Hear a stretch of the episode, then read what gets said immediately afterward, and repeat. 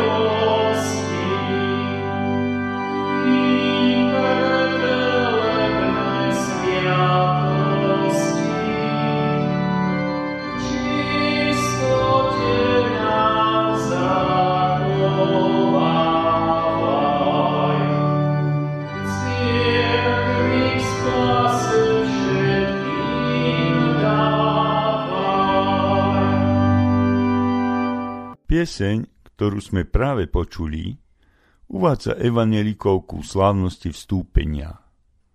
Na nebo vstúpenie nášho pána a spasiteľa Ježiša Krista sa u evanelikov nejako zvlášť nevyčlenuje z radu iných slávnostných služieb božích, ale v grecko-katolíckej, v rímsko-katolíckej cirkvi a tiež v pravoslávii patrí medzi 12 najvýznamnejších slávností. Oslavuje a pripomína sa na 40. deň po veľkonočnej nedeli a je to vždy vo štvrtok. Poznáme množstvo obrazov maliarov, ktorí sa pokúšali túto udalosť zväčšniť štecom.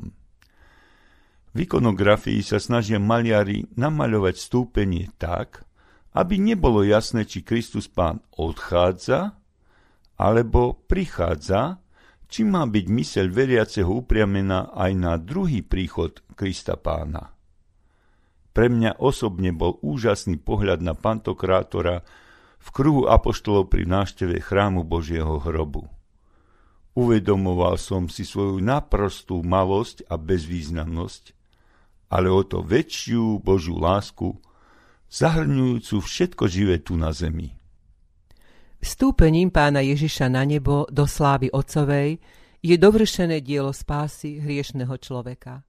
Pán Ježiš síce hovoril svojim učeníkom, že kde on ide, tam oni teraz nemôžu, ale zároveň počujú prísľub, že on im sám pripraví nebeské príbytky a že tých príbytkov je veľa. Čiže tie príbytky nebudú určené len vtedajším učeníkom, ale aj ich nasledovníkom. Ježiš Kristus je pán. Pred ním sa musí skloniť každé koleno. A všetci, ktorí sa k nemu utiekajú, majú u Matúša úžasné uistenie, ako sme počuli, že až do konca sveta bude s nimi, takže veriaci človek nikdy nie je sám. Práve Ježišovo vstúpenie na nebo je zdrojom nádeje a radosného očakávania každého kresťana z budúceho stretnutia so svojim pánom. Andrej Sládkovič to vyjadril nasledovne. Viem, že vykupiteľ môj živie a že v deň najposlednejší nad prachom sa postaví a bárs i kožu moju a telo červie rozvrtalo, vždy v tele svojom uzriem Boha. Ja si ho uvidím a oči moje spatria ho. Aj ďalšia pieseň z evangelického spevníka upriamuje našu mysel na slávne Kristovo vstúpenie.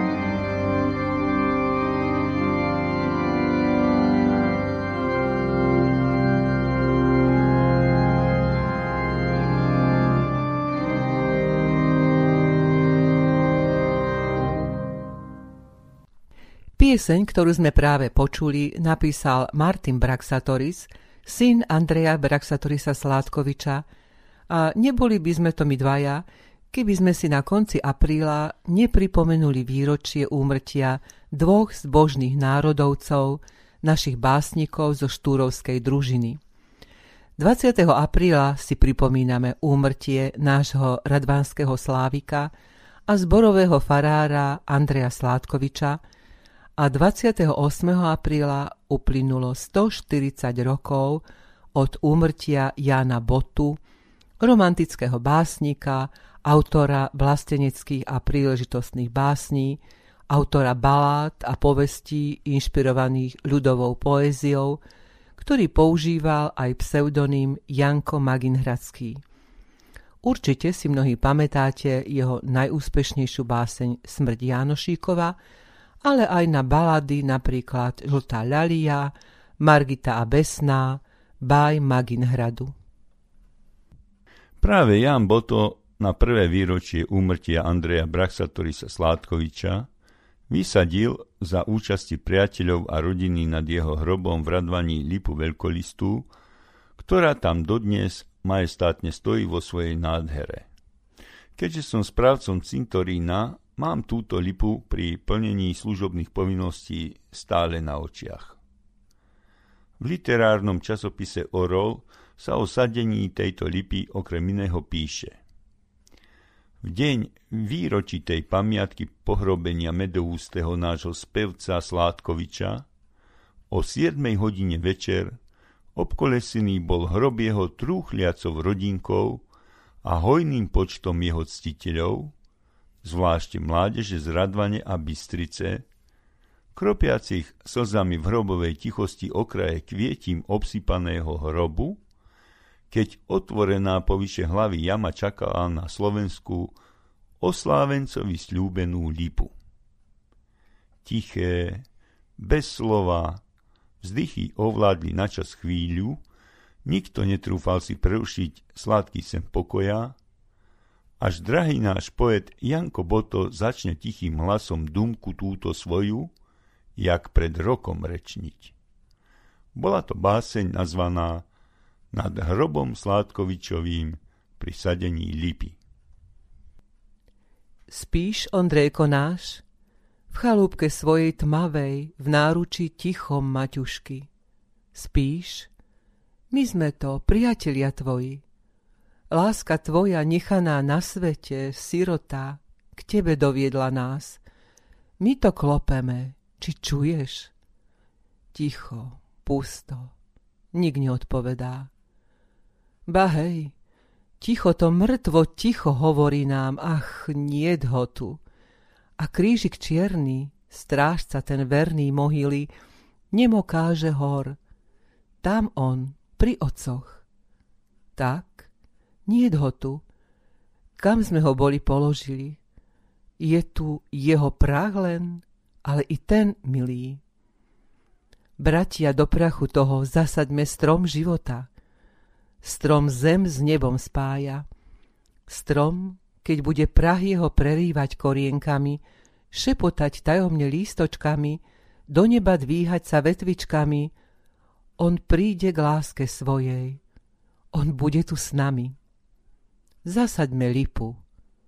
Lipu slovanskú slávnemu spevcovi, lipa to pieseň jeho živá, zeleň, vôňa i slasť, i tieň.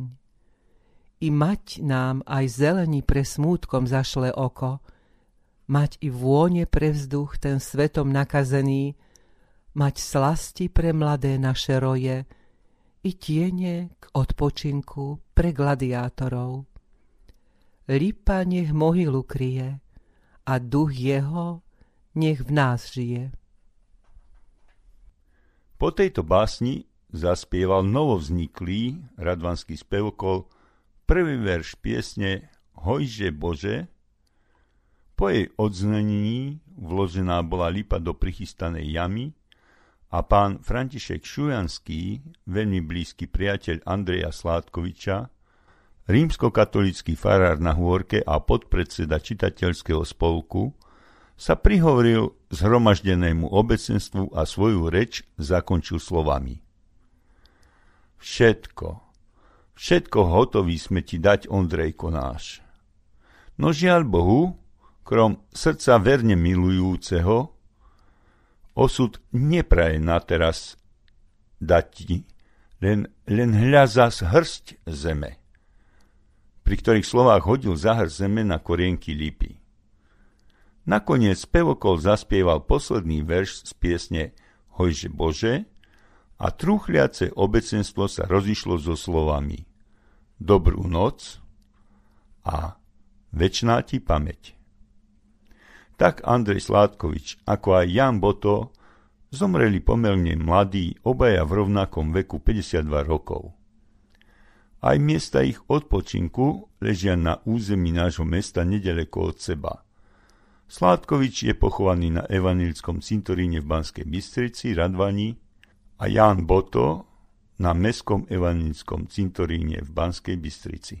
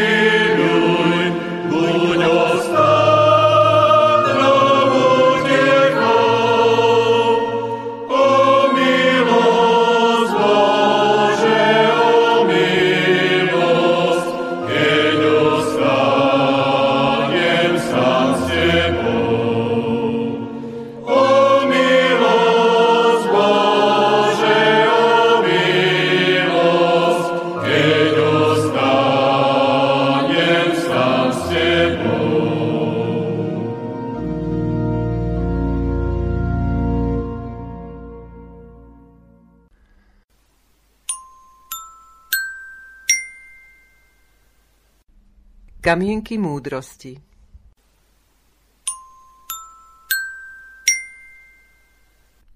Jediné, čo bude dôležité, keď raz odídeme z tejto časnosti, budú stopy lásky, ktoré tu po sebe zanecháme.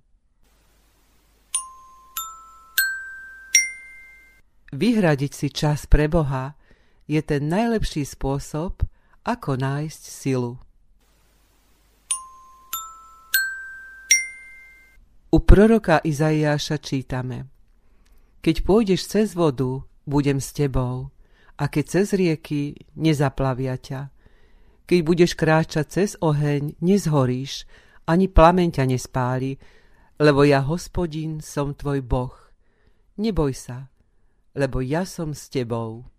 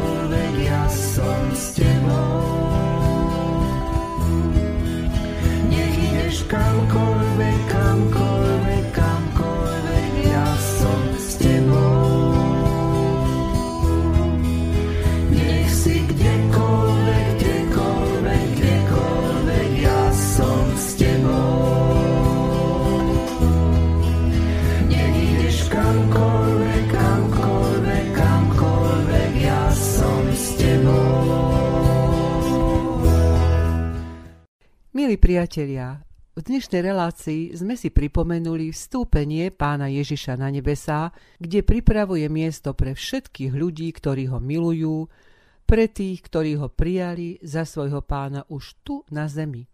Verím, že tam čaká aj na mňa, na mojich drahých blízkych, ale určite aj na mnohých z vás. Toto všetko je možno ťažké pochopiť len svojim rozumom, lebo Ježišovi je treba otvoriť srdce, uvedomiť si, že nezomrel navždy, že on nie je žiadna vyrezávaná, ľudskou rukou vyrobená modla, ale je živý Boh. Keď som si toto uvedomila ja, môj život, ktorom som dovtedy vnímala Ježiša len teoreticky, blúdila som, tápala a robila hlúposti, sa úplne zmenil. Dnes viem, že živý Ježiš je vždy so mnou, v radostiach aj starostiach, že je môj ochranca, spasiteľ a že ma miluje. A dnes som šťastná, že patrím Ježišovi a že sa raz s ním stretnem v jeho kráľovstve. Pane Ježiši Kriste, nie dostatok slov, ktorými by sme ti my, nehodní a hriešní ľudia, vyjadrili svoju vďaku za Tvoje pôsobenie na našej zemi, završené vstúpením do slávy nebeského Otca. Ty si ľudí učil, ako máme žiť tu na zemi a som presvedčený, že svet by bol nádherný, keby sme konali podľa Tvojho kázania na hore. Ty si aj liečil bolesti všetkých okolo seba a preto ťa neustále nasledovali zástupy zúfalcov postihnutých chorobou. Prípad s desiatimi vyliečenými malomocnými však ukazuje jasne na našu ľudskú nevďačnosť, keď deviati z nich ti ani nepoďakovali a nevzdali chválu Bohu. Ako veľmi by sme ťa teraz potrebovali v dobe epidémie, keď sebavedomé ľudstvo tápe a mnohí umierajú. Čo je však pre mňa najhoršie, že opäť vidím glivice a počujem rachot vojnových bubnov. Ty si, pane kniežaťo, mieru a tak ťa prosím, nedopusť rozpútať opäť vojnové peklo. Zbav, prosím, svetské vrchnosti pýchy a nezmyselnej hrabivosti. Vyjav im ich zodpovednosť za osud zverených ľudí. Chráň, prosím, aj nás, obyčajných tvojich verných, pred duchovnou pýchou a tak ako naši predchodcovia, nech aj my máme dostatok nasledovníkov, ktorých Duchom Svetým povoláš do služby šírenia Evanília do posledných končín zeme. Nech všetci ľudia vedia, že tak, ako si ty vstúpil na nebesá, a oni môžu byť v náručí toho nebeského Otca, ktorého si nám, ľuďom, predstavil. Amen.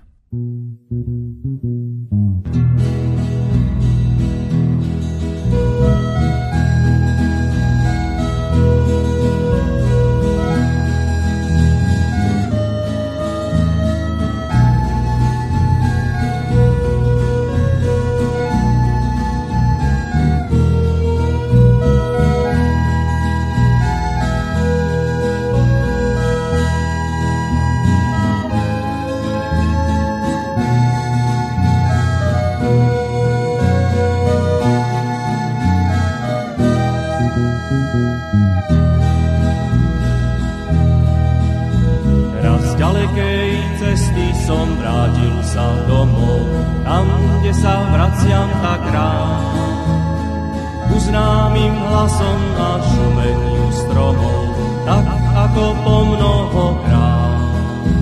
Dusinček môj maličký odchodil hračky, keď spadal ma na Prahu stáť. U mne sa rozbehol s pohľadom šťastný, bez slova objal a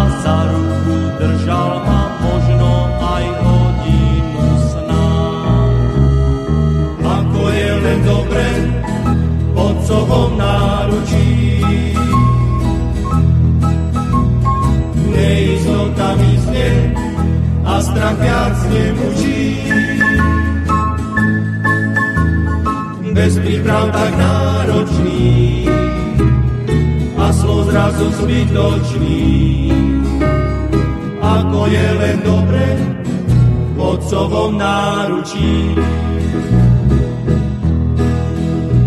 Keď večer som kľakol si pred postel moju, tak ako vo zvyku mám. Povedať pánovi modlitbu svoju, predložiť starosti plán mysľou mi prebehla výčitka dávka, to Boží ma zatienil mrak. Že mi syn maličký veľký vzor dáva, ako i spánovi ku svojmu otcovi, ako naň uprieť svoj zrak. Ako je len dobre v otcovom náručí, neistota mysne a strach viac nemučí. Bez príprav tak náročný a slov zrazu zbytočný. Ako je len dobre v otcovom náručí. Ako je len dobre v otcovom náručí.